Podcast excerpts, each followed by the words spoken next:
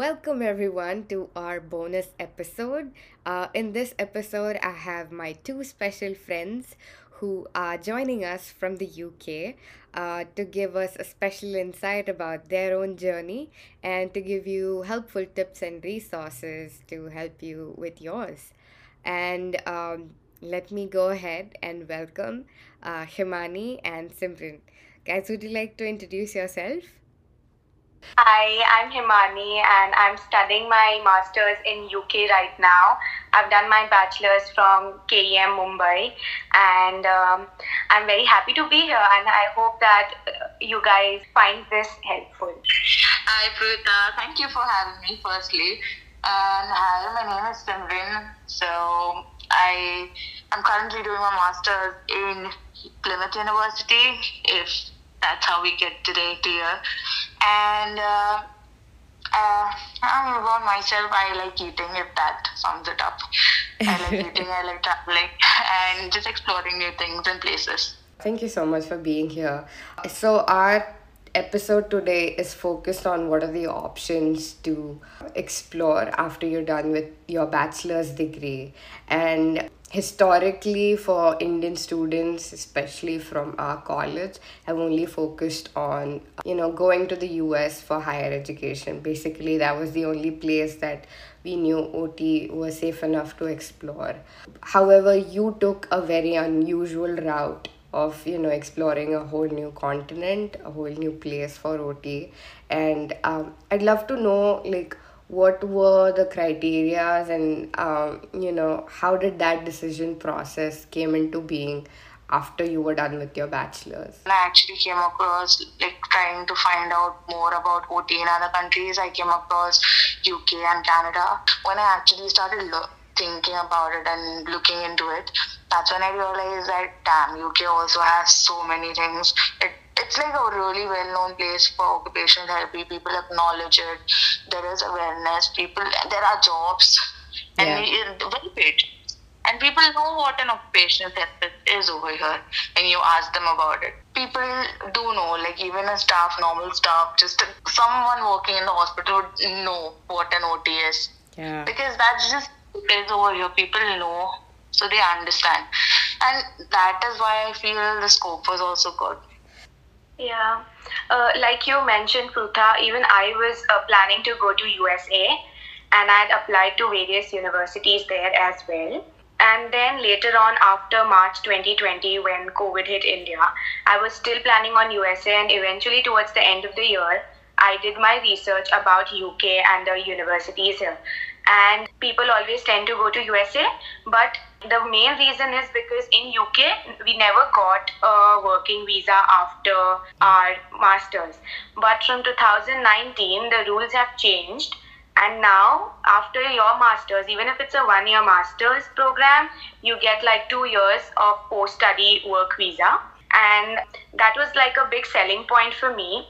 And the fees are much lesser in the UK for the same one year program and apart from that, uh, I wanted to start my master's immediately after my bachelor's. I did not want to work. And since my course was in September 2020 and it got deferred to January 21, uh, I was like, okay, this is what I want to take up. And obviously, it was like a, a a road, a path that no one really takes because I had no seniors uh, in the UK.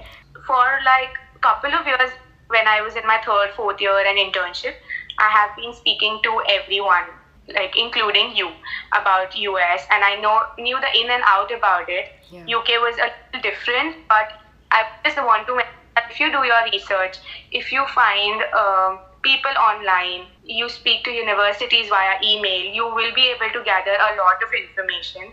So don't, you know, keep yourself from exploring new areas or new countries there's always stuff out there if you look for it. I feel like uh, even when you say that, it, it sounds so daunting, but you and Simran uh, are like the ones who are paving the path for the upcoming generation to to really think and, and see uh, outside of the box. That is something so vital for our profession. Like to add, there was this whole notion about UK modules and the course not being very interesting. A lot of people found the modules boring by the name of it. Mm-hmm. I attended two webinars by the university and spoke to a few professors before uh, applying for this course. So I found out that it is very interesting, even if it's only theory. The modules are very applicable and it's all like reading and writing assignments, but it's very practical based that you can apply in the future. So a lot of people have this thing about UK that it's research based. I don't want to do research, but if you really get the details of the modules, you will understand that it's as interesting as anything else that we have in OT. I'd, I'd love to know like a bit of logistics things like how long is the course what kind of course curriculum you have stuff like that if if you don't mind sharing that with people. Uh, so the course that i'm doing is called advanced professional practice in occupational therapy. Mm-hmm. so we have seven modules of which uh, four are core and uh, that includes the dissertation and three are optional modules. It's a one year course with uh, the modules split in like either four and three in the first sem and the second sem. It's completely up to you. You get a choice for a module whether you want to take it in your first sem or the second sem. There are dates available, so it's flexible.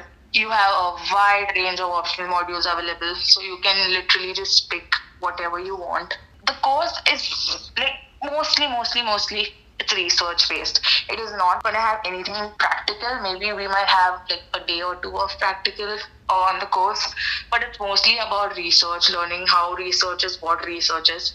Literally, from the topic you want till how you want to that topic is up to you. Definitely, they're going to guide you throughout the process and help you with whatever you want.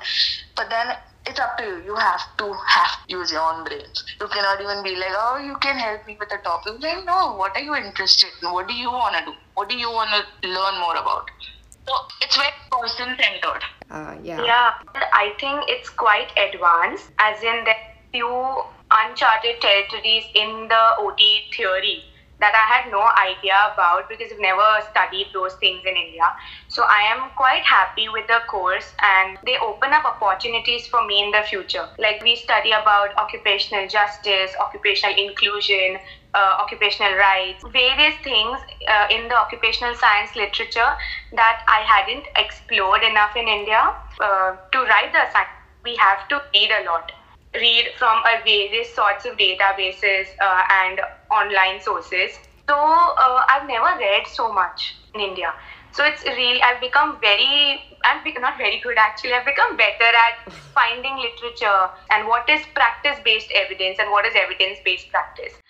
That sounds lovely, actually. For anyone who's listening, I'm pretty sure uh, these factors yeah. do matter a lot. Uh, I'd love to know what were some of the things that you did or resources that you really dug deep into to make yourself comfortable with what OT in UK is like. I remember you mentioned a little bit about, um, you know, attending lectures and whatnot uh, online. So I'd love for you to speak a little bit more on that.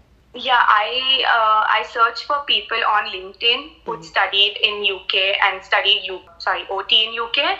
So I tried to speak to few people through LinkedIn. Uh, I I spoke to Simran because she started the course like three months before I did. So she was very helpful and she told me about the you know the course that helped me a lot. I spoke to the university professors and the website, the university website, and just googling watching videos like the internet is like the biggest database right now. So if you can just use that for yourself that's great. You can meet so many people. I've met people through facebook everyone is there to help you so you just have to be proactive i guess. A bit more uh, what i want to explore is what does the occupational therapy association in the uk look like? Uh, rcot which is royal college of occupational therapy it's a governing body thingy in uk so you can go and check them out have their guidelines you can you know you can read that and understand what ot is about in the uk my course, especially in the University of Northampton, it is uh, underpinned by the Royal College of OT. So the Royal College of OT has like aims and objectives and mission for the OT community in UK. So my course wants to deliver to that mission. Mm. So like I have modules that are like taken up from there. like they, uh, the Royal College, for example, wants to practice evidence-based practice in the UK for OT. So I have a module called evidence-based practice. The Health and Care Professional Council. That is like body you need to register with if you want to practice in UK. So when you register with that, you do not require a master's. Hmm. We are eligible on the basis of a bachelor's, which we have done in India to register with the HCPC many people have a myth that know, you have to do a master's degree. That is not the case. You can register for the HCPC with the with your help of your bachelor's, which you've done in India. But the only issue comes is if you want, if you're planning probably to settle in in UK and continue on with your life over here, they have bands in UK, and uh, when you are just a fresher, right. completed your bachelor, you start with band four or band five and you keep moving on to the next band based on your experience. But I I'm not really sure, but I think if you want to move from band five to band six, you are supposed to complete at least one master's level module in UK. So for that, uh, it is suggested that you know you take up a master's course or an MSc course in UK. And apart from that, uh, you have NHS, which is like the main hospital system in the UK. It's a government setup, and you can look up about uh, about NHS uh, on LinkedIn or Google or Twitter as well. I, what I have found out is OTs here work in hospitals, work in schools, uh, work in social care also, and work in the community and rehab centers here they want to increase the social care uh, aspect of OT. So that's what I've learned so far. It's wonderful, and I'm pretty sure with the sort of things that you shared today, plus like the tips that you gave and the resources to go to, now UK doesn't feel so uh, unfamiliar for OT. I'm I'm so thankful for you to have done like the most uh, pivotal job in doing that like you and simran are literally the only two people uh, in like the past couple of years that uh, that has done that. So so happy to see you all thriving there all the luck to you oh, thank you. I'm so glad that you we spoke about this. Thank you for having me